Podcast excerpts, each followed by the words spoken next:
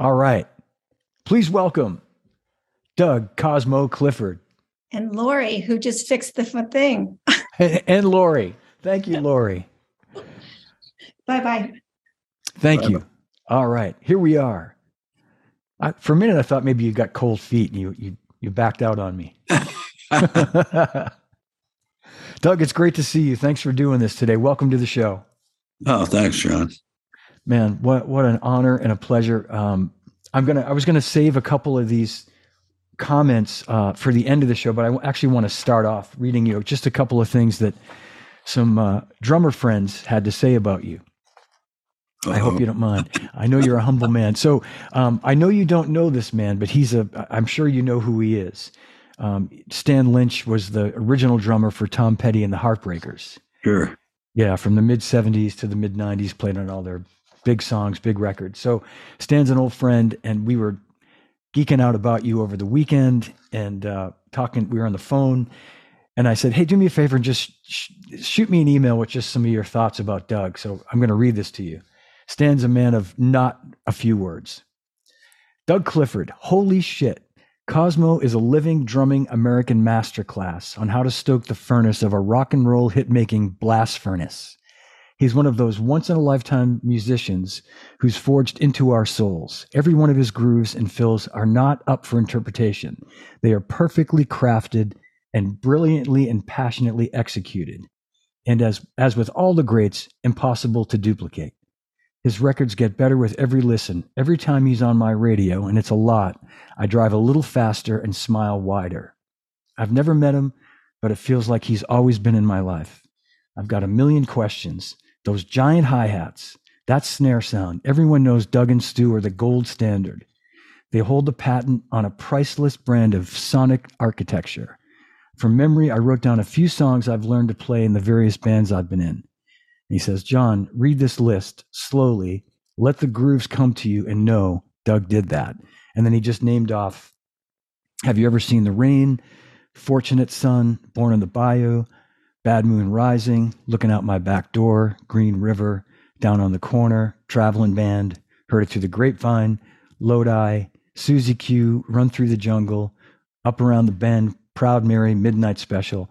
And he closes by saying, with respect and heartfelt thanks for your mentorship, Stan Lynch.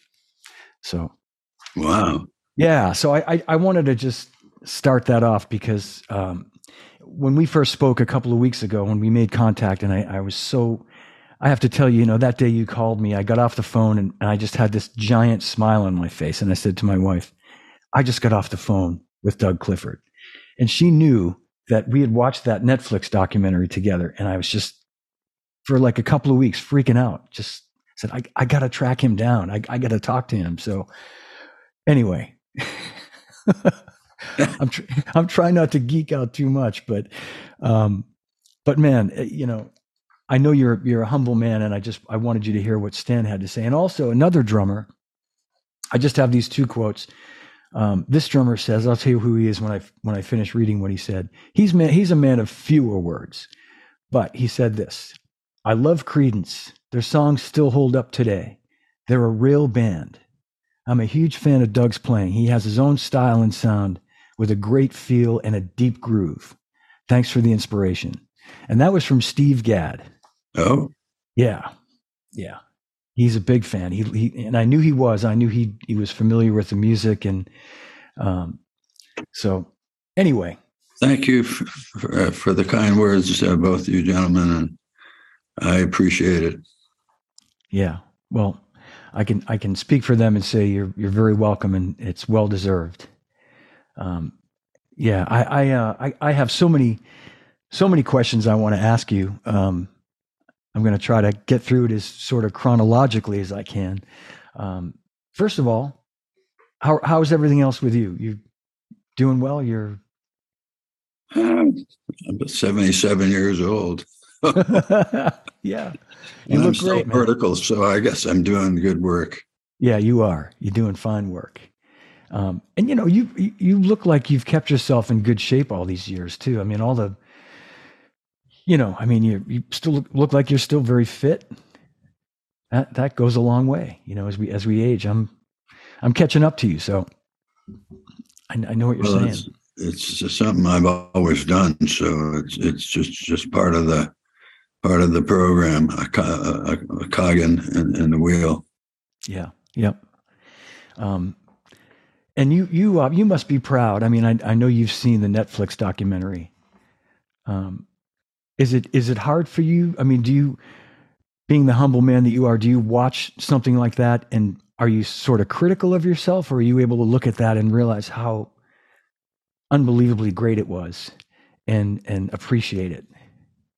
Well, I, I would say a little of both, or a lot of both. Uh, uh, yeah, it's it was bittersweet. You know, we we started out uh, as thirteen year olds with a with a dream, and the the dream was to someday have our songs played on the radio, and uh, they been doing it for fifty four years. So I was going to say, man, did you ever reach that dream? You know, I mean, long after our great grandkids are gone, that music will be alive and well. You know, I mean, that's something to be so proud of. Well, hats off to John Fogerty for writing good songs and and uh, also uh, letting me do my thing and, and, take care of the drum section. Uh, there were three other guys; they were all guitar players. I was the only uh, only drummer in the room, and and uh, uh, taught myself by listen, listening to the radio, R and B uh, station, and, and the top forty station, and and uh, uh, I put my books on the, my desk and had a little brass lamp as the the the, uh, the, the cymbals and uh, and my pencils, and I'd listen to the the, the the, drummers and see what they were doing, and a lot of the times, I, you know, because of uh, just teaching myself, that's how you know I better listen to the radio, and that was my source, and. Uh, so things that uh, uh were too technical for me, and I still wanted to get the the, the feeling of, of what it was doing to to my heart, you know, turn, turning uh, a groove into something a little bit less uh, technical, and, and, that's really been uh, a big help in, in, in selecting uh, parts because I learned them a, a, little bit. You know, we we, we borrow and and professionals uh, borrow, uh, amateurs steal. So, uh, I'm a little of both. So, uh, yeah, yeah there, there, are things that you you just uh, hear it and and it's it's in it's in the vault.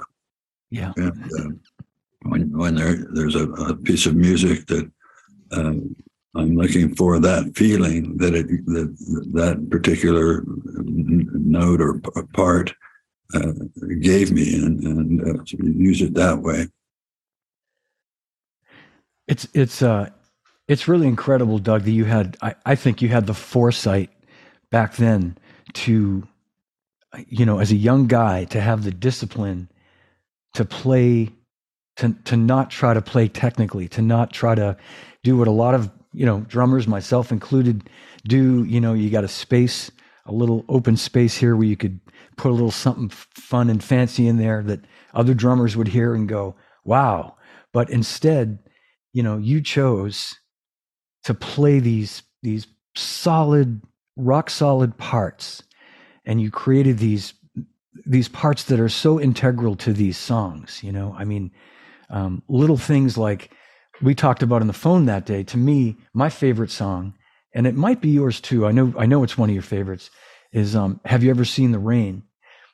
And when I listen to how that's constructed, and how you open the hi hat a little bit on the on the chorus, and then you just tighten it back up on the verse, and then at the end when you're hitting the crash cymbals on two and four and that last uh, coda during the you know the the chorus repeating, I just think that's genius. It's just, it's like, it's up there with the great drum parts uh, ever constructed. So, wow.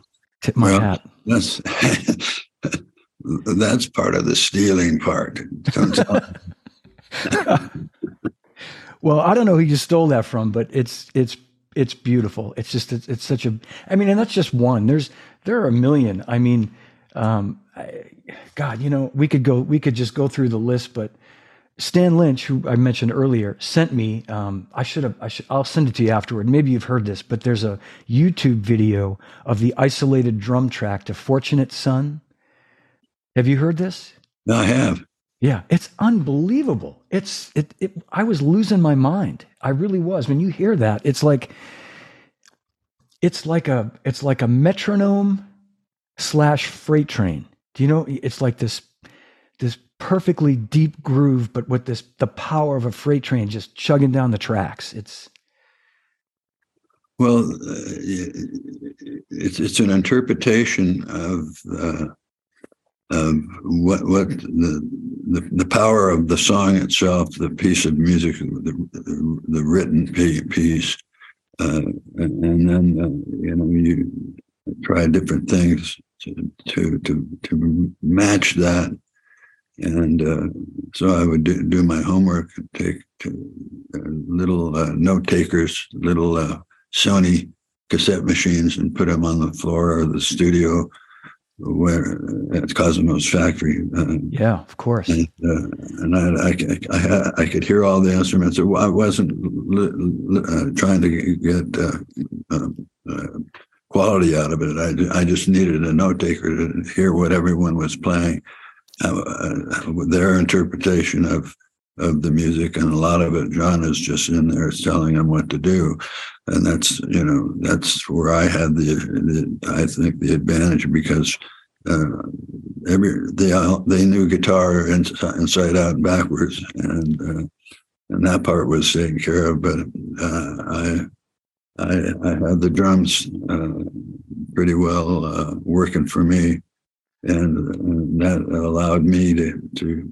uh, have my the parts that I suggested uh, used a lot of the time, and. Uh, in some cases, mo- most of the time, uh, and, and there, there was a, a few songs where he, "Who Will Stop the Rain." uh, Actually, not "Have You Ever Seen the Rain," but "Who Will Stop the Rain." There's a lot of uh, snare drum breaks and parts running, you know, through the Yeah, up the the uh, the chorus Yeah. and the, um, taking uh, it's not really a triplet, but it, it's a, it's a, a triplet feel. Uh, the way it moves the notes, so the the note before it ha- has to be less, or the, the the note that you're adding in has to be more. And, and uh, if it, doesn't fit that that criteria, then, you keep going until you find something that that uh, works moves that, that that music the way it, I interpret it, and, and uh, um, when you have good good songs coming, uh, it, it, may, it really makes a, a, difference for sure. yeah, yeah, absolutely. No, I, I, I understand that, and and yeah, that's another great example of a, of a beautifully crafted part. Um, and you know, the the at the very end of it, the the rest where you do the little triplet, which I thought was your crash cymbal, but you can tell everybody what that is. A little Well- diddling. Yeah. It's it's uh, years and years of putting your ear up against the radio, and uh, and you, you know just and the thing about a, a top forty is those are all successful pieces of music. You may not like every piece of music or every song, and and, and nobody really does, but. Uh, uh, the ones that uh, th- there was a, a mixture. Of course, the the R and B stuff was just uh, we're in a little bourbon in uh, the East Bay of uh, the San Francisco Bay Area, El Cerrito, uh, and we could actually go and see some of these great players.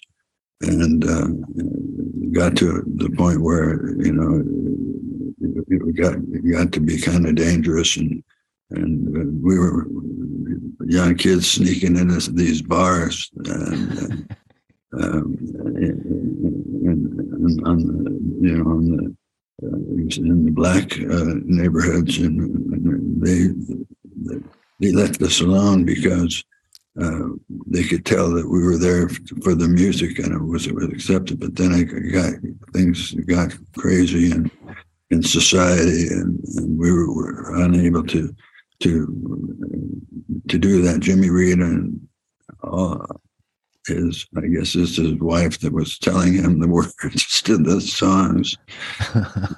Because he had uh, had a little too much to, to drink and and it was just a unique team they had. And she would throw out the, the line and he would sing it. And they, of course i'm watching the drummer and uh, learned a lot just from watching what they were doing and and uh, the, the cool things they, they were playing to to make that whatever that song was being played at the time.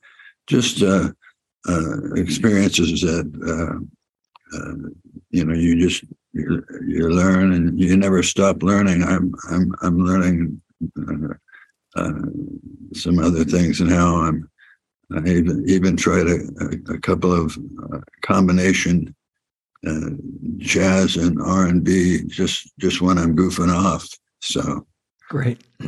just yep. just to see just to see what what. Yeah. That's great. No, always always learning. Absolutely. Um, so when you so you start you're self taught. You started playing, listening to records and you said listening to like R and B and and uh, who were some of the who were some of the drummers that when you started playing that you were listening to, or some of the bands? Well, uh, I, I uh, Gene the guy that made me want to be a drummer. Yeah, and, uh, but I, you know, it was it wasn't my style of music. Uh, but he he he uh, was the guy that made the light bulb go off, and because I, I wanted to play an instrument. In early rock and roll, the lead instrument was saxophone, and uh, a, a, lot of you know the, the uh, recordings that were done in New Orleans, and those were all jazz cats that were uh, doing that, and and uh, you know various artists would use the same same players to, to make records and then if they had had success and they would have to go and get a traveling band to to to take it out on the road, but the uh, you know the, the, studio band stayed put, and uh, so when when there would be a solo, it would be a saxophone. So I almost went for the sax. Thank God I didn't do that. sax players, it's just not my thing. Yeah, and, yeah. Uh, uh when I saw uh, the, this television special with Gene Krupa, the, I, I, said, "Oh man, that's that's that's the answer right there." And uh, so I started uh, buying parts. Uh, bought a snare drum and and then used a flower pot stand. The, the wrought iron that was my mother's. Then she never used it uh, for, for that purpose. So I I balanced my snare drum on the little little uh, wrought iron uh, gizmo that had a, a, fiberglass, like a bullet head. Mm-hmm. You put flowers in it. Well, I kept the flowers away. put the, put the uh, put, start, started building a drum set uh, out of out of that with, with lawn jobs and and things like that to raise money. And uh, slowly but surely, I ended up buying a, an old Slingerland set that was so old that the bottom heads on the tom toms were tacks. Oh yeah, I, I, mean I've seen pictures of those drums. Yeah, it was from the 30s. Uh, okay, but I I got a hell of a price on it. Uh, you know, the, yeah. the, the, problem was anything that, that, that would happen to go wrong, there were no uh, parts that would you know that would work uh, because there, there weren't any of those drums around for parts. Right. Anyway, I, I made do and, and we get you know improving and uh, playing gigs and doing this and doing that. And we, but we did a lot of recording. Uh, and uh, that's that was Tom Fogerty doing doing that. Without without Tom Fogerty, there would have been no Creedence. We would we would never would have had that opportunity to go in and start recording when we were 14 years old. And uh, Tom's band didn't want to do it because they're uh, prototypical musicians, I suppose, but uh, they they ask about the sessions. He said, "I want you guys to learn these two songs." They said, we're, "Then we're going to record. I'm going to drive to L.A. and try and get a gig for us." And they said, "Are we getting paid?" He said, "No, I'm paying for all of this. You know, there's opportunity here." He said, "Are there going to be any chicks there?" He said, "No." we're we're going in to record. So they said, "This is the one I really like." The closing line. He says, "We'd rather work on our cars." oh man! Those words were the the beginning of something magnificent, uh, and uh, so that's how it all started. And we kept recording and recording and trying to uh, you know, get a single on the radio, get the songs played on the radio, and uh, we had a, a regional hit uh, that got us enough, enough money to buy new equipment.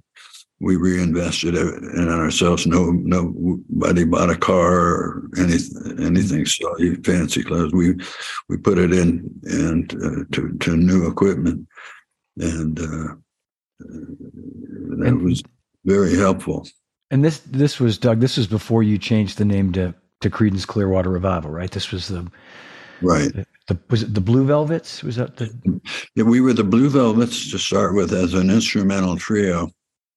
Uh, uh, drums, guitar, and piano. Stu played piano, and but it was an instrumental. And uh, so Tom would come in every once in a while when he was around, and we were playing. Uh, he'd come in and sing a couple songs, and everybody really uh, you know, were enthused by that. And, and so John started doing more, working on his vocal until it got to the point where it was, it was pretty good. And, and uh, Tom said, You take over mm-hmm. vocals unselfishly. Uh, yeah. and you know, and uh, you you have the a better rock and roll voice for what we're doing than I do, and uh, just things like that until finally we had uh, Susie Q, and and that was a, a, a, rockabilly song. I never liked it. It was, it was, one of John's favorites. I never liked it, and uh, didn't really get it. And uh, so we're, we were playing in the clubs. It uh, six nights a week, five sets a night. Um, that's where you, you know that, or that's how you used to get your your, yeah. your chops together. Now you use a computer, but um, that's another story. But and, that makes that makes sense, Doug. I was just going to say that you guys, I mean, right out of the gate in terms of uh, you know the beatles were the same way. You know before before they started recording music they were playing you know in, in at the cavern club or in germany you know like you say five sets a night six nights a week. And that makes the band so tight that when it comes time to start recording that music they're they're a well-oiled machine like you guys. And and uh i mean to me it's not, it's just it's you guys sounded right out of the gate like a like a super tight band, like a bunch of guys that have been playing together a long time. That's because we're a bunch of guys that have been playing for a long time. yeah, exactly. Yeah. but uh, I, I, I, wanted to to change the beat on Susie Q because I it, it just the rockabilly thing just didn't didn't get it for me. So I came up with a, a quarter note uh, with my my right hand Yeah. And then uh, I played the the, then the in between notes on, on my on my kick. So, uh, in fact, the way that way that's that uh, record starts starts with the drums fading in, Right. and uh, and then uh, at the end of the song, the drums fade out. So it gives you a real good opportunity to hear exactly what I'm playing uh, before the rest of the guys come in, and uh, it really it allows me to uh, us to uh, play the, make that song a 10 minute song. And uh, economics in, in in a bar are, are it's very simple. You you you get a band you get uh, play danceable music and the audience sweats and then of course you know when that happens they buy beer Yeah, absolutely. so that's Yeah. that's uh, one uh, 101 there uh, the uh, the eco- economics of of the bar scene it is a business uh, so yeah. Well, that that song is is it doesn't get any swampier or greasier than that song. You know. you know and what what I, I, uh, also happened by doing it by playing you know changing that, that groove to a quarter note groove it left space that, that was not there if you played it you know eight, eighth notes Yeah. uh, and uh, it made a huge difference with the guitars it, it, it really gave them uh, air and uh, so it worked it worked uh, and something that you tap your foot to uh, and then also uh, it worked to uh, take the instruments that, that are you know playing the the the, the song uh, really really stand out Absolutely. Yeah. Yeah. All that space. That's that's the key right there. That that beat that you created, it created all this space to allow those other instruments and to just allow you to make those beats count. You know, that that get get yeah yeah yeah, yeah. It's so Yeah. so great. Yeah, it's so great. Gonna- Yeah. yeah, it's syncopation, really a, a, a mild, mild syncopation. And Yeah. just the, the quarter notes just you. I love it. Yeah, there's a, a, a somebody watching named Danny Lorett who said, "Who in this group, meaning all the people watching, didn't play Proud Mary?" And uh, I don't know. I mean, anybody of a certain age, myself included, in my first band, 1974, we pl- Proud Mary absolutely was was like one of the first songs we learned. You know, it's just a staple.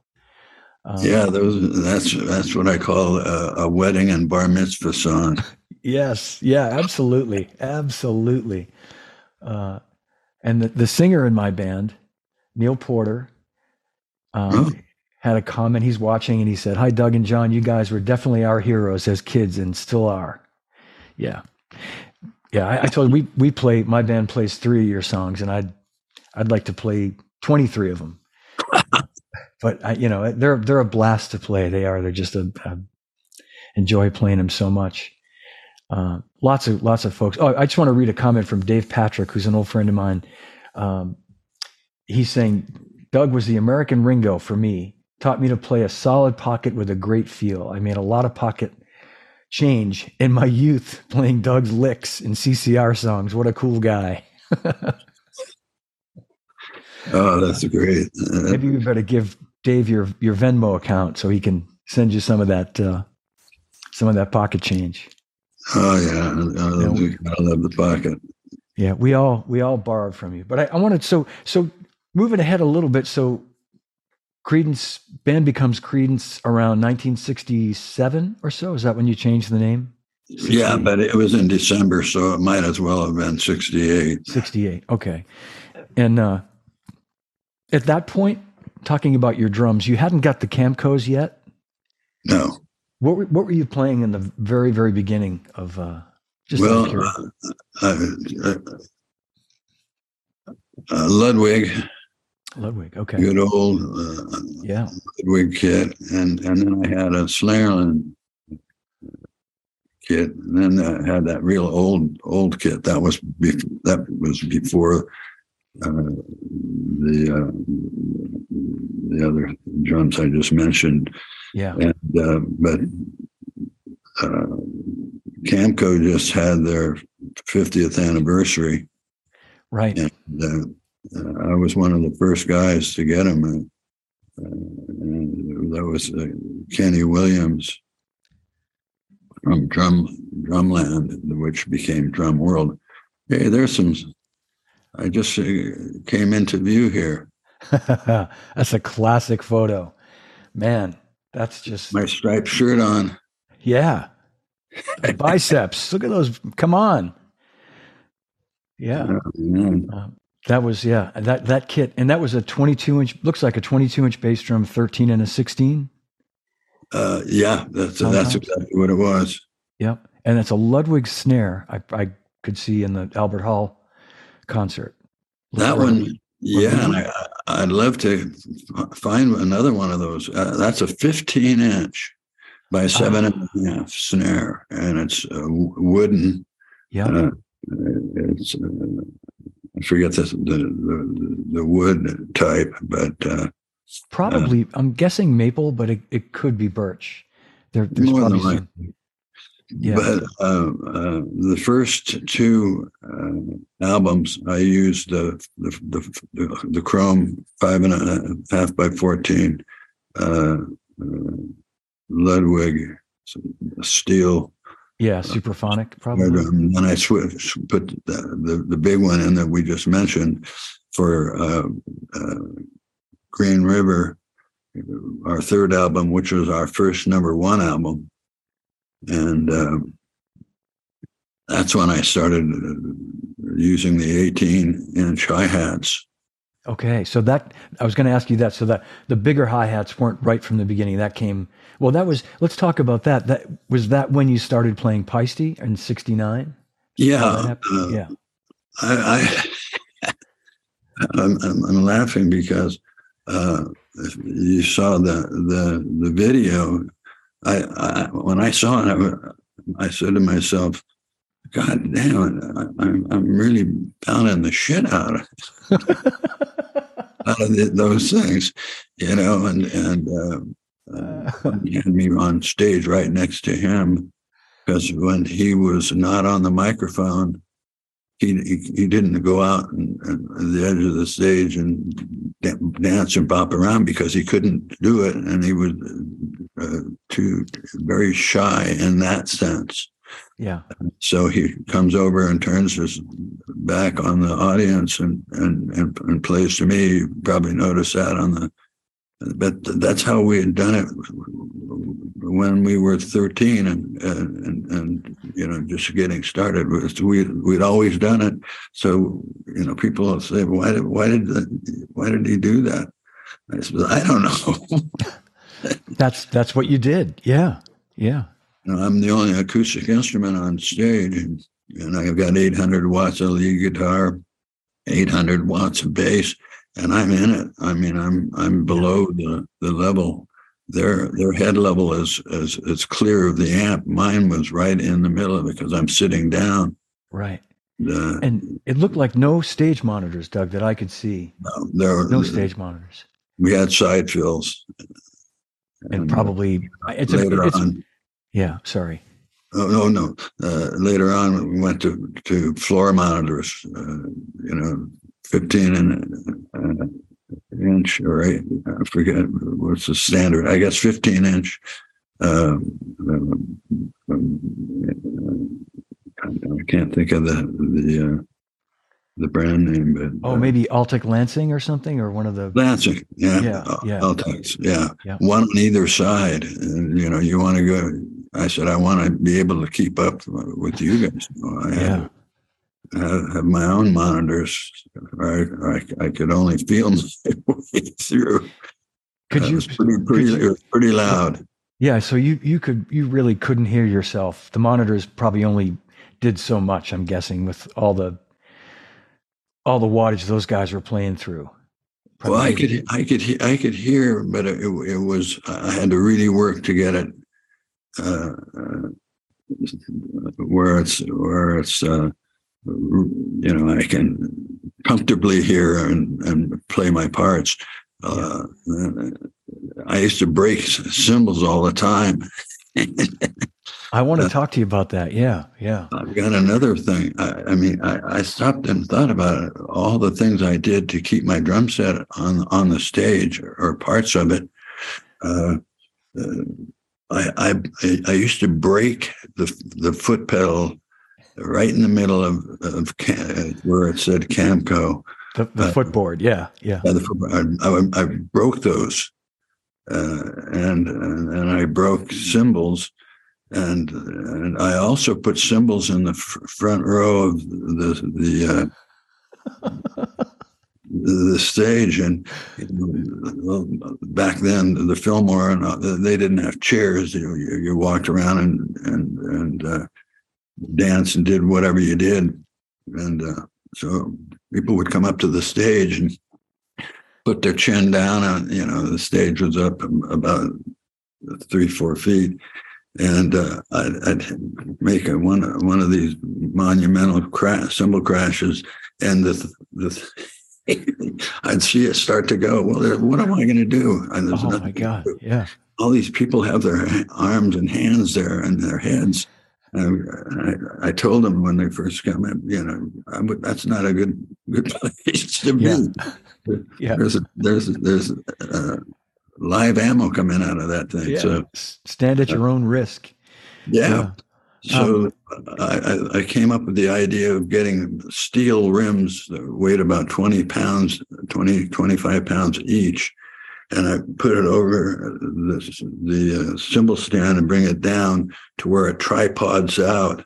And I had uh, marks, cuts, little cut marks where I would stick this weight and that would lock that sim. So no more cymbals uh, into the audience. But what it did do is uh, instead of you know having having all that that, that uh, power hit, hit the cymbal, it couldn't move now, so it was sta- steady, and so that meant that it's going to break when you when you hit it. Yeah. You know, It has nowhere to go. up Yeah. the, fly up the stage. I don't know which one I like better, but uh, it was it was certainly interesting. Yeah. And so I did that, and I kept the cymbals uh, uh, on the stage, but it, know, I I could break uh, you know three four cymbals a night, and uh, uh, then.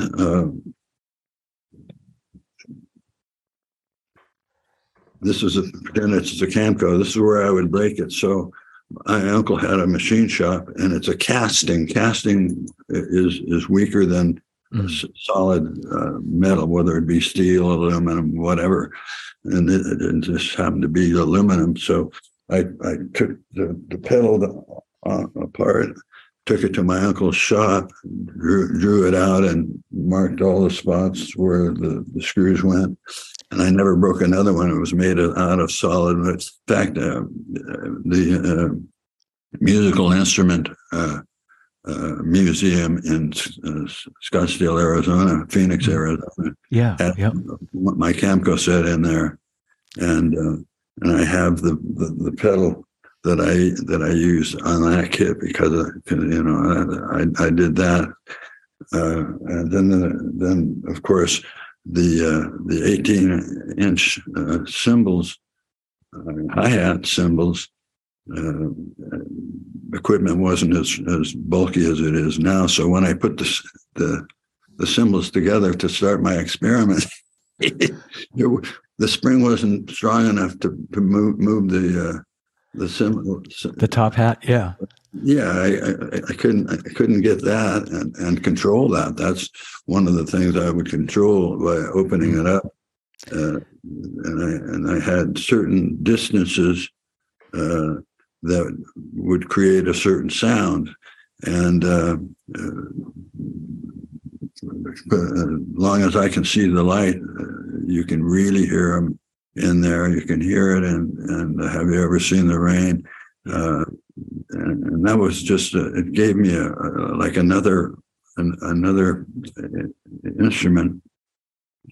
And it uh, was very effective but uh, my my job wasn't over, so I went to the hardware store and found a spring that would uh, had enough tension to pull the cymbals up, but it was too big to get into the area that uh, it needed to. That was easy. You just get a big pair of um, wire cutters or, or some, something like that and snapped it right off, slid, slid it right back in there put it all together, and voila! You know, wow, that's impressive. I still, I, I still use them. I know, I know. And I was just going to say, for you to do that back in 1969, like hi hat stands were always for me. If I broke a hi hat stand, that was a that was a not an easy thing to fix. You know, I could fix anything that broke on a pedal, but when you have all those springs and all that stuff inside internally, that that uh, so hats off to you that you could get in there and replace the spring and and and get it to work that way.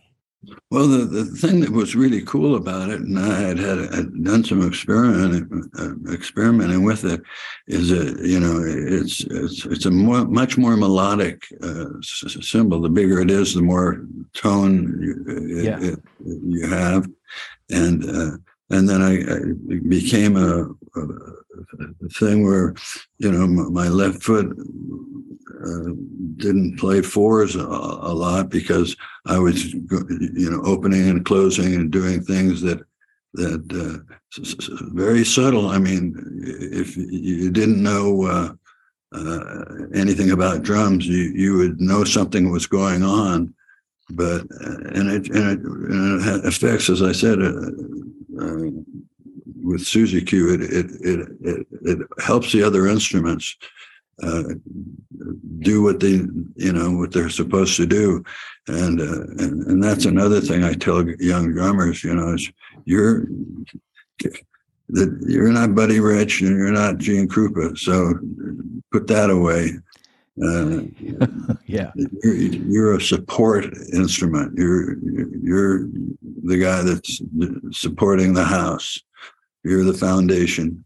So keep it, you know, keep it within within that uh, that arena, and uh, don't get in the way. Don't, you know, everything that every note you play has to have value, uh, and, and, and, you get maximum value when it's the right beat or, or part, break, whatever, uh, for a, a, piece of music that uh, that works, and and uh, that that's kind of my approach to it. And the, the, problem is, you know, you get a young kid uh, and he's got a drum set. He wants to be Gene Krupa, or, you know, uh, I see it all the time. I was able to, because I was learning how to play, but two, uh, to focus on what what the groove is and and and not just not just not just tempo but uh, uh, a feel and you add you add value to a note and if you put a, a, a break in that that break has to have more value than the note before it Otherwise, you're you're you're, you're playing tiddlywinks, you know. And, yeah. and, the same thing coming back. Uh, Al Jackson Jr., who was my idol uh, and and a good friend, asked me what what my goals were. I says, I want to be a metronome. He says, Why why do you want to be a metronome? I says, Well, John wants me to be a metronome, and, and he says, Well, a metronome's a machine and, and you're a human being. And uh, it's okay to move things, uh, but you have to do it within the confines of the, the beat and the value of, of, of, of the, the beat. So uh, he holds up a finger and, and uh, can you see that? Yeah, yeah. Holds up a finger. He says, you know, going going from a verse into a chorus. The chorus is is the is the money part of the song, and that's what all the rest of the the song is about. Setting up that that section of music. That's the you know the one that everybody knows when they sing a song. They always sing the chorus because that's that's the that's the money part. That's the hook. Yeah you know and uh, he said so you get a, you get a little uh, excited and you're going along like this well now you're you're get, going into the chorus so you're right in here now right in here you're not here because if you're here you're you're rushing yeah and you're not here because if you are you're dragging but then you come back to the verse to kind of settle it down then you come back and you might even bring it bring it back a tone. It's not uh, even uh, not an audible thing where it's uh, you know you know. Um, I I totally know what you're saying, and and I you do that so well. And I think have you ever seen the rain? Another again, I keep coming back to that song, but I feel like to me that's a great example of exactly what you're saying, Doug, where you you give it a little lift during the chorus. You know it just it it it chugs along not it doesn't rush. I mean it never rushes. It just has a little bit more of a kick. And then when you come back to that dun dun dun dun dun and then it's like you're a little almost behind the beat. Um, yeah. yeah it's it's ah masterful. It really is. I love it. Love you it know and, and that that was the greatest uh, uh, single thing that he, he was he wasn't a teacher. He he was a friend and and and one of the best drummers ever to walk the planet. Yeah. And all the you know a lot of people don't realize that booker t and the mgs were the house band for stax records. So if you said oh i love the otis redding's band well that's that's booker t and the mgs no yeah. yeah. Uh, it really is. So yeah, that was the, uh, the, the, the most helpful thing, and it took pressure off of me because, you know, I thought I was, you know, if, if you know, leave me alone and let me play. Uh, and, yeah, yeah. You know, but some people have to uh, have to have have it their way, whether it makes sense or not, just because they're holding the reins and want, don't want to give up that that power. Yeah, yeah. Uh, just basically, uh, uh, who will stop the rain? I, I, put in all those parts yeah. and kick all those drum parts out, and there's a lot of them, but they they have value because they're, they're they lift sections of the song that are are, are written to be, be to be lifted. Yes, exactly. That that wasn't in there, and when I I, I did it, John said, "Don't play that," and I, I said, "Well, I I I I think it's better than what what we have or what what's being played or not being played." And so uh, I would take stuff home from my little Sony re- recording machine, put it on my four track machine, and that gave me tracks to put things on in and, and see uh, if, if they're going to improve or or um, hurt a, a, song that I'm, I'm working on. Yeah, and did, I did most of that stuff at home uh, after after the after the work because I, I, I was by myself. I, I only had had myself to, to you know to, to, to deal with. I didn't have anybody saying no uh, at my house. Uh, never mind. Uh, no, but that's great that you you were able to come to the session the next day more prepared because you would have you you know rather than trying to do it in the studio and the time that it takes and and even yeah. the, the pressure of that you you could come in having worked a lot of this stuff out this is that's great information to know that because that, that was a question i was going to ask you is how much of this stuff did you guys kind of do right in the studio and how much did you do ahead of time um, so you could just go in and record you know more kind of economically Well, everybody, uh, all the guitar players played exactly what they they were told to play. Yeah. And uh, Stu had some uh, some came up with some bass things, and uh, when Tom's playing rhythm guitar and great rhythm guitar too. He uh, when he left, it left a pretty big hole, uh, and uh, but uh, I would the, the uh, who who will stop the rain, John said, "Don't play that." and so finally, you know, it was it was uh, recording time, session time, and um, I played it the way I worked it out, and nothing was said. Not not that that works. What was said was uh, said in silence. I I, I I played it that way, and and uh, and that's what's on the record now. Yeah, yeah. And the little triplet thing during the during the rest is that it's the top, the bell of the hi hat, right? It's the top hi hat. Ding. Yeah. Yeah. yeah. I always thought it was, you know, it sounds like a big cymbal, and of course the hi hat's a big cymbal. I always thought it was your your crash. You know, I thought it was a ding, but uh, mystery solved. The hi hat. Yeah, mystery solved. A couple of quick questions. So just back to Albert Hall for one second. It looked to me like the only mics on the drums were a, a mic in front of the bass drum. You had you had a, a closed front head, no hole, felt strip across it, right across the Right. front head. No muffling inside the drum. Other than that, no no pillows or anything. No, no, no pillows. But there, there might have been a a, a little uh, a little rag in, in there. I'm trying Yeah. to think.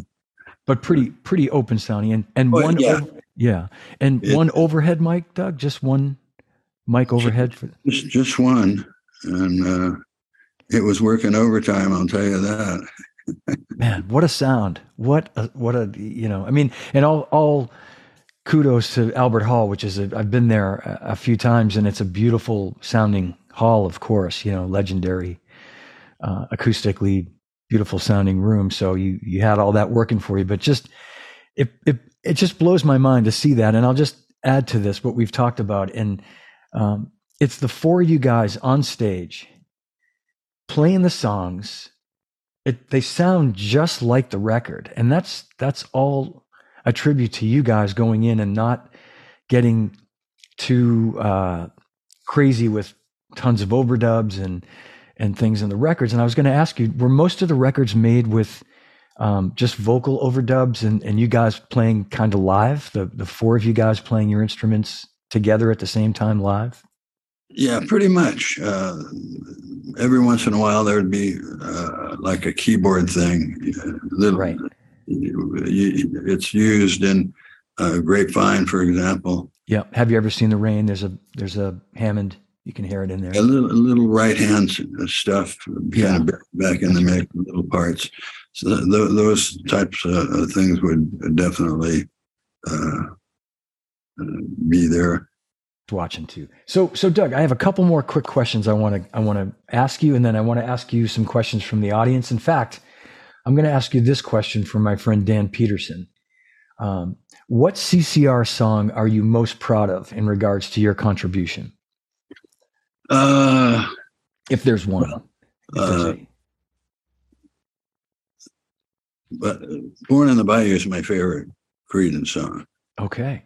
And there's an, another example of a quarter note beat. Yes. And uh, but instead of uh, playing the like, like this repeating of something I've already done with the quarter note beat with Susie Q, uh, I play the accents instead of just you know the in between notes. Doom. So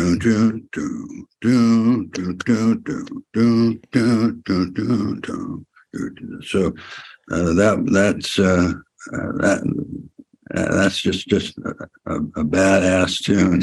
Badass tune. You know, Badass, so yeah. And- I, I love that one. And but also uh, heard it through the grapevine. we stepped out and, and did a long jam. And, and it was it was a rehearsed jam, but when we got in the studio, things got going, and, and I know I I went off uh, and, kind of worked around what John was doing on, on his guitar, and, and he he picked it up, um, and and, and uh, we did some real uh, not played before parts. Yeah. It's yeah. really cool. I'd say to me that's, and maybe there are others, but in my mind, that song is maybe um, where you maybe stretch the most, where you really hear you during that jam, where you really, I know, like where you're playing the hi hat and you're almost like doubling the hi hat and the snare at the same time, like a, I can't explain it, but I know the part you're talking about. Um, yeah, and you're going for a lot of shit during that that instrumental. yeah, and you don't hear you do that a lot, and and well, we don't do it. Yeah, and, and it was, but you know, it was just uh, spontaneous. Uh, uh, it got going, and there there were some parts there that uh, you know when when when they when they got played, I've I've either followed or or, or led some, based on what what what was was happening with the lead guitar. Yeah, yeah. So so that was a case where while you guys were recording that song, John was playing that lead part live in the studio. Yeah. That was an overdub later. That was it was you guys playing. Yeah. Yeah. That's uh, I mean that's that's when records were great. That's when that's when bands that's and that was what Steve Gadd was talking about when we talked about this. He that's what he meant when he said like they're a real band that like that that plays music, you know, and uh, when yeah you know, coming from that era. And um, I just want to talk about the studio too for a second. When you when you recorded, you have such a great organic drum sound. Your cymbals sound beautiful. Your drums sound beautiful, and they it sounds like, um, it doesn't sound necessarily like they were the drums were close mic'd. Like it's a lot of room sound. Um, yeah, there that that's true. There there was a lot of uh, uh, that, and and and uh, U eighty sevens and uh, SM fifty six mics were, I believe, the what we used, uh, and U eighty sevens over, over over the top for sure, and yeah, and, uh, you know we we like doing it live uh, and uh, John would uh, kind of talk through the the lead singing part just so we knew where we were. And you know just keep track of that. It's not a bad thing to keep track of when you're recording. Uh, but uh, yeah we we you know not a lot of, frills and and, and uh, fancy dancy stuff just yeah, yeah. rock and roll. And and a lot of the song were a lot of the songs done in like a couple of takes? Where they would you move pretty quickly through the tunes? Like did you you could you could probably get a take a good take in one or two three the takes? majority of, of the takes were first takes.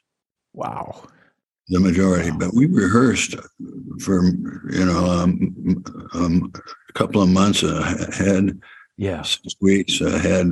So we knew when we went in we didn't do like 10 songs and and pick the you know or 15 songs and pick the the, the best 10 we went in with an album note for note uh, yeah yeah you and, knew it uh, yeah that's how we did it and, and we couldn't wait to get to the next bunch because we had played this stuff so much.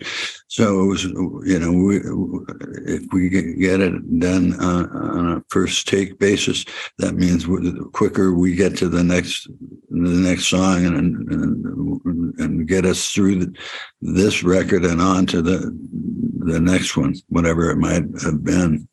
Yeah, yeah. Um, jumping back a second to you buy your Camco set in 1969 at uh, Drum World in San Francisco, right? Yeah. Um, and that's where you, before that, you probably were playing like A Zildjians, which is what everybody was playing in those days.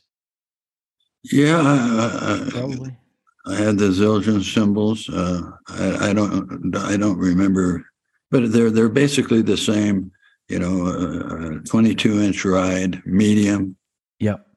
Yep. Uh, That that's was- what with my Paiste stuff to Yeah. try to uh, you know match.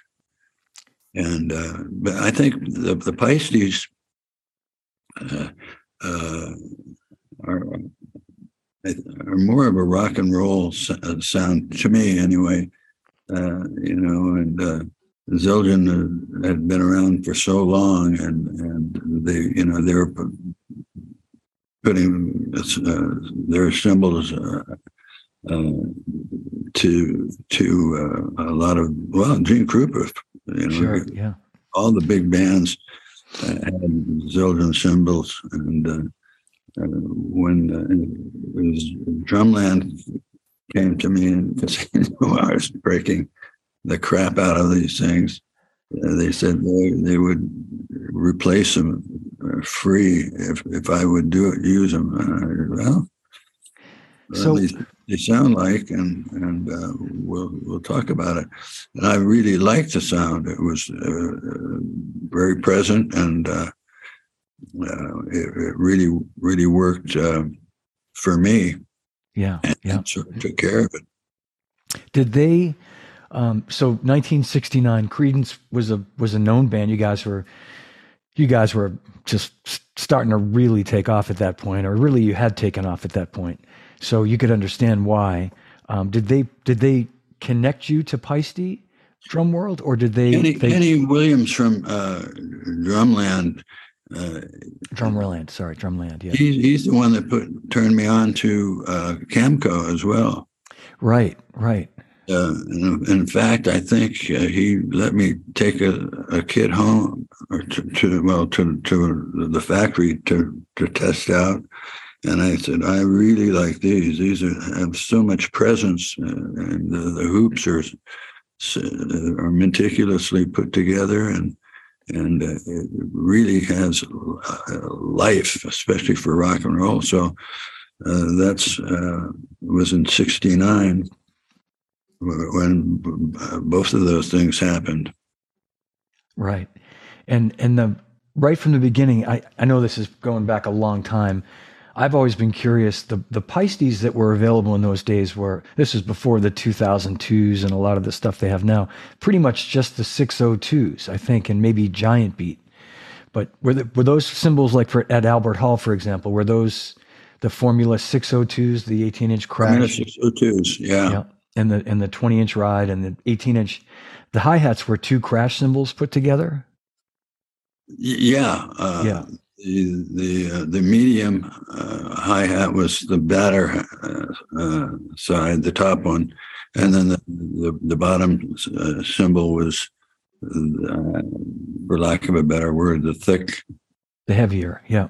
and it needed to be uh, strong enough to, you know, to take the this constant. Uh, the cymbals aren't usually uh, put to that task, so uh, it, it worked out worked out great. I'm still using it. Yeah, man, what a sound. And and that that so that 18 inch crash that's on your left, Yeah, that's the crash that's on everything, right? Pretty much. I mean, that's that's that's yeah, that's the crash. That's a crash. But I well, it isn't because I use the ride cymbal a lot. Uh, Right. you- You'll notice, especially in uh, Bayou, Yes. Uh, used it a, a lot, and and then I used the bell on it a lot, and uh, and it's a 22, it's a 22 inch ride. Oh, it's a 22. Okay, I wasn't sure. I made a note after watching the document. I watched the told you yesterday I watched the documentary again. And during at the Albert Hall show and this is how you play it during Bayou, you can see you're you're doing these like quarter note alternate you alternate between the ride and the crash and you're crashing. And it's it's and it's like this whirling motion, you know what I mean? You get into this groove of of it's like a circular thing that's Oh, yeah. yeah, it creates this like whirlpool kind of thing going. It's beautiful. Uh, so that's a 22, and it must be probably not that heavy if you can crash it the way you're crashing it. Yeah, it, it's a, it was a medium 22, Yeah. uh, 22 me- uh, medium ride. and so you know it was. Uh, uh, I used it a lot, and I, am happy to say now that I have two 18s crashes now. The, the old steady on the left hand side, but I've added one to to the right hand side so I can have stereo crashes. How about that? How about that? Yeah, I know. Wow. And and that crash, that 18 that you used back then, that must have been pretty thin. That, You know, a pretty yeah, fairly that was, light. That was the medium. The medium. Yeah. Okay. Uh, but it, it really responded, and that that's I'm thinking like heard it through the grapevine and um, all those like we you know you crash it a lot during that song. Yeah, I, I use the two and four a lot. In fact, that's that's yeah. a, a, part that you know the, the, if you take the song apart and look at the frame, that's that's the the accent you want. You want it on the backbeats. It adds tremendous power, and uh, got it. Leaves room for the other guys in the uh, odd numbers. My friend, uh, my friend Dan Garza, who's watching, is a is a Paiste expert. In fact, I think he he's in fact I'm sure he's the guy that runs the Paiste Wikipedia page. Okay. And has all yeah all their history and and he's the one I, when I first spoke with you that said that by his estimation you are their longest endorser, uh, Paiste, and yeah. uh, and he asked me to ask you. He had a whole bunch of questions, but I'm not going to go through all of these. But he asked if you if you bought some giant beats while you were in England. Um, and I'm guessing you didn't. I'm guessing you just had your stuff with you and. Yeah, I, I just had my stuff. As big as, as that tour was, it was very important. We played other other other countries too, but our our main target was was uh, Albert Hall. We wanted to go into the Beatles' house and and, and, challenge them, basically. Yeah. Uh, We love the Beatles. Don't get me wrong. I'm, you know, I'm an athlete, so I'm uh, I'm very competitive, uh, and uh, there we were in, in, their house looking out. Uh, you know, so yeah, yeah. Here we go, boys. We're we're coming. We're coming to get you. What a show! What an amazing show! Um, yeah, I just you know I just had some other some other notes here that I'll just kind of go through. Um, and I so appreciate you taking the time to do this today, Doug. I'll thank you again. But oh, uh, no problem. There's, for anybody who hasn't seen the documentary, I mean, as soon as you're done watching this, if you don't have Netflix, subscribe to it because you just to just to watch this concert, it's unbelievable. And and I made a note yesterday, Tombstone Shadow. Um, man, love that song. That song, yeah, you know, and I, I I love it too. But it's one of those songs that when I saw you play it live, it it made me appreciate it even more. You know what I mean? It's it's like hearing it is one thing and it's a great song and then playing those eighth notes in the hi-hat and they were so steady and so strong. And I guess that's that's the point I'm trying to make is that that that that real kind of uh you know consistent beat that you have, the way that you can drive the band that way. And that that song to me is a great example where you you're just chugging along playing those eighth notes, man. It's like ridiculous. Well, that's a you know it's not a it's not a hit single, uh, it, you know it's uh, but what it is is it's, it's a pure blues song, and it and it really fits in nice with the, a set like like uh, we we played in, in uh, Albert Hall, and I've always liked it because I I like R and B, you know, so it's uh, it's a fun fun thing for me to play. I'll bet. Yeah, you play a you play a great great shuffle and uh, and you play a great train beat. I mean, the, looking out my back door, the the the brushwork and the, I mean, I would consider that a train beat, right? I mean, that's a yeah yeah yeah yeah. I mean, it's it's killer. It's just, and is that something that I mean, is that something that you as a young drummer you played a lot of that stuff and because that's not an easy thing to play. That's not I I can't I we, my band plays that. I can't play that the way you play it. I, I mean, not that that's any surprise, but that's it's so effortless the way you play it. It's so so clean and smooth.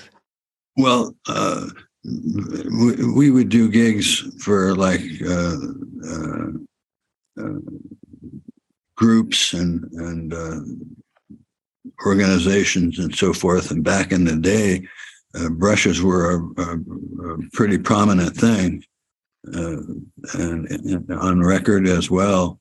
So that's where I, I learned my had my, my you know my introduction to to brushes. Just really watch. It's it's, it's so much uh, so different uh, than uh, what you would play with a stick in that situation and uh, so it required a, a little extra uh, practice on my behalf. But uh, yeah, yeah, uh, that's you know it's kind of a country two two step thing. Yeah, uh, yeah. And looking out my back door, you know, one of one of my favorites. That's a beautiful piece of music. Yeah, it really is. It's um, you know, I meant to mention at the beginning, just for what it's worth, I, I started playing drums in 1972, 50 years ago. And, and one of the records I listened to when I started was Cosmo's Factory, um, the album that my sister had. Uh, she's a few years older than me. And I remember seeing the, the, the album cover. You're on the cover riding a 10 speed bike. And I, and I think that's the first time I'd ever become aware of Camco drums was, was you know, because they're they're in the shot, I believe. Like yeah, it's it's yeah. it's the studio, um, and that was one of those records that you know I played nonstop, and along with Beatles and Stones, and so, man, what a you know what a legacy. Well, Doug, maybe you can talk a little bit about as we kind of wrap things up about what you've done, um, what you've done since you've done. A, you haven't stopped. I mean, you kept playing and working in 80s and 90s and recent years and some of the different projects you've done? Oh boy, yeah. Well, not every. I won't ask you to name every single thing, but I I know that, um, for example, uh, you've got uh, like we talked about. Doug Sahm. Yeah. Uh, Doug. Groover's Paradise. Yeah, that, that's a that's a really fun record. Uh, Doug Sahm is probably the most talented guy I've I've worked with in my career, uh, but he's also the wackiest guy in my career. And uh, but uh, you know everybody that sees Doug and, and his and his enormous talent, uh, they they really dote over him and and uh, and he loses sight of what's supposed to be going on and basically work. And uh, so uh, uh, Jerry Wexler told Mo Ostin that Doug Sahm was uncontrollable in the studio. And Stu and I had a production company at that time, and and um, uh, we recorded Groover's Paradise, and and I, there was a, a B side, so we did it in a weekend. Uh, but I, I I had to keep a a whole uh, of Doug's pot bag. He's he's a his pothead. And, and uh, don't bring the girl to the studio and give me the pot. oh, come on, Cosmo, give me that pot. Oh my God! Yeah. but, you know, I said, look, your name's on this record. You know, your name's on this, and we have a chance to, to, to do good work. And my name's on it. You know, right? So let's don't for, lose sight of what we're doing here. And I said, just give me four solid hours, and I'll give you your pot bag back. and, uh, and so he he respected that, and uh, uh, was, I did three albums with him, two of which I I produced, and uh, the Groover's Paradise is one of them. That, that's just a, a, it shows you the side, the, the genres that he's capable of doing when he does the country stuff. It's it's George Jones, you know, and and he, he, uh, you you do the blues stuff and and it's uh, so many different blues artists uh, you would say that that's a, a, definitely a black man singing the blues. No, it's, that's Doug Sahm at his best. So Yeah. I wanted to show the the the the uh, variety of things that he was capable of doing, and uh, that was kind of the the the, uh, the purpose of the of, of the, that project. And uh, I still I still listen to that record and practice with it. And It's it's fun, and I can I can I can keep up with the drummer because it's, it's me. because it's you. Yeah, I was gonna say, you know, when when uh, you hit me to that, I downloaded it that day we spoke on the phone, and I listened to it the next morning on a run, and it was, you know, it was unmistakably you, you know, in a different situation, but it was, you know, you have you have a sound, you have a feel, you have a voice, you know, and it's you. It's it's cool to hear you outside of what we're all used to hearing you do, you know. Yeah.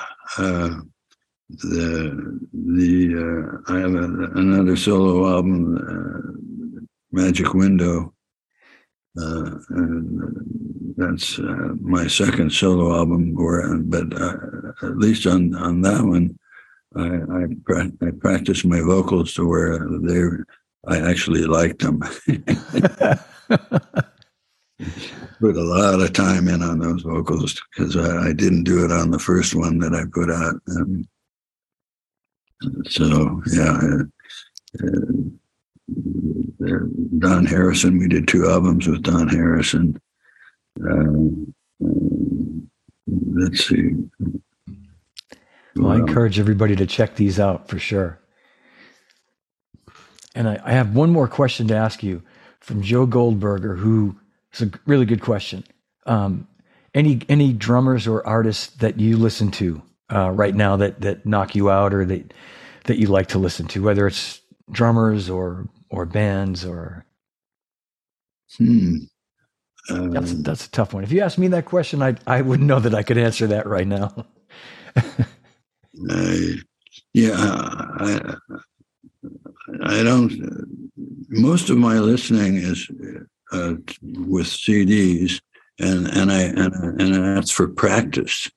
Uh, I, Yeah. I, you know, I, practicing drums without any other instruments is pretty boring. Uh, you know, and, I, and it's not something that I use. Uh, every once in a while, uh, certain songs I'll, I'll you know, play something kind of fancy, but it but it has beat, it has groove to it. It's not, you know, it's it's not a uh, like a solo thing. I, I quit doing that uh, some time ago. It's just, you know, it's just not something that I. Uh, I spend time doing, and if I'm not going to put time in it, I'm not going to do it out in public. So, Yeah. I, I, I get it. I understand. I, I, I sometimes I'll practice and I'll start soloing and I, and I, I bore myself. I get bored. I just, you know, ah, you know, it's, uh, when I was younger, I could do that stuff all day and, and, uh, but it's different now for me anyway. I, I prefer just playing to some music and, you know, good melody, good groove, good songs. yeah, I, I uh, you know, uh, my little uh, uh, grand grandsons just got a, a, a drum machine, uh, like uh, with the pads and, and, and all of that. And uh, Yeah. uh, I said, when you play, get it, put a put a record on that you like and play along with that, because you know you're not going to be doing drum solos and, and be making any any Cam- Cam- Campbell soup cans. I'll tell you that. Uh, oh man. Well, Doug, I thank you so so much for doing this today. We've we've gone a long time, and I appreciate it. Um, man, what a, what an honor to have you on today, and uh, and and I I so appreciate everything you've done for me and for all of us drummers. Well, you know, uh, when I met uh, Al Jackson for the first time, I, uh, it was we we were on the road and and we went by Stax Records and and uh, and met everybody but Al. The, the MGs were all there, but Al was not, and it was raining, and and I was hoping that you know while we were there he'd come in, but he didn't.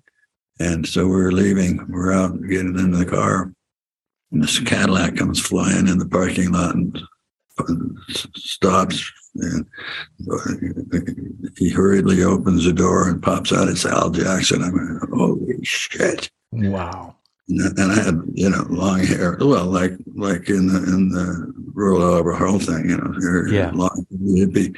And I, I hopped out of the car and I ran him. I says, "You're Al Jackson, and you're you're my idol. I, um, I didn't think I'd get to see you." He's he's looking at me.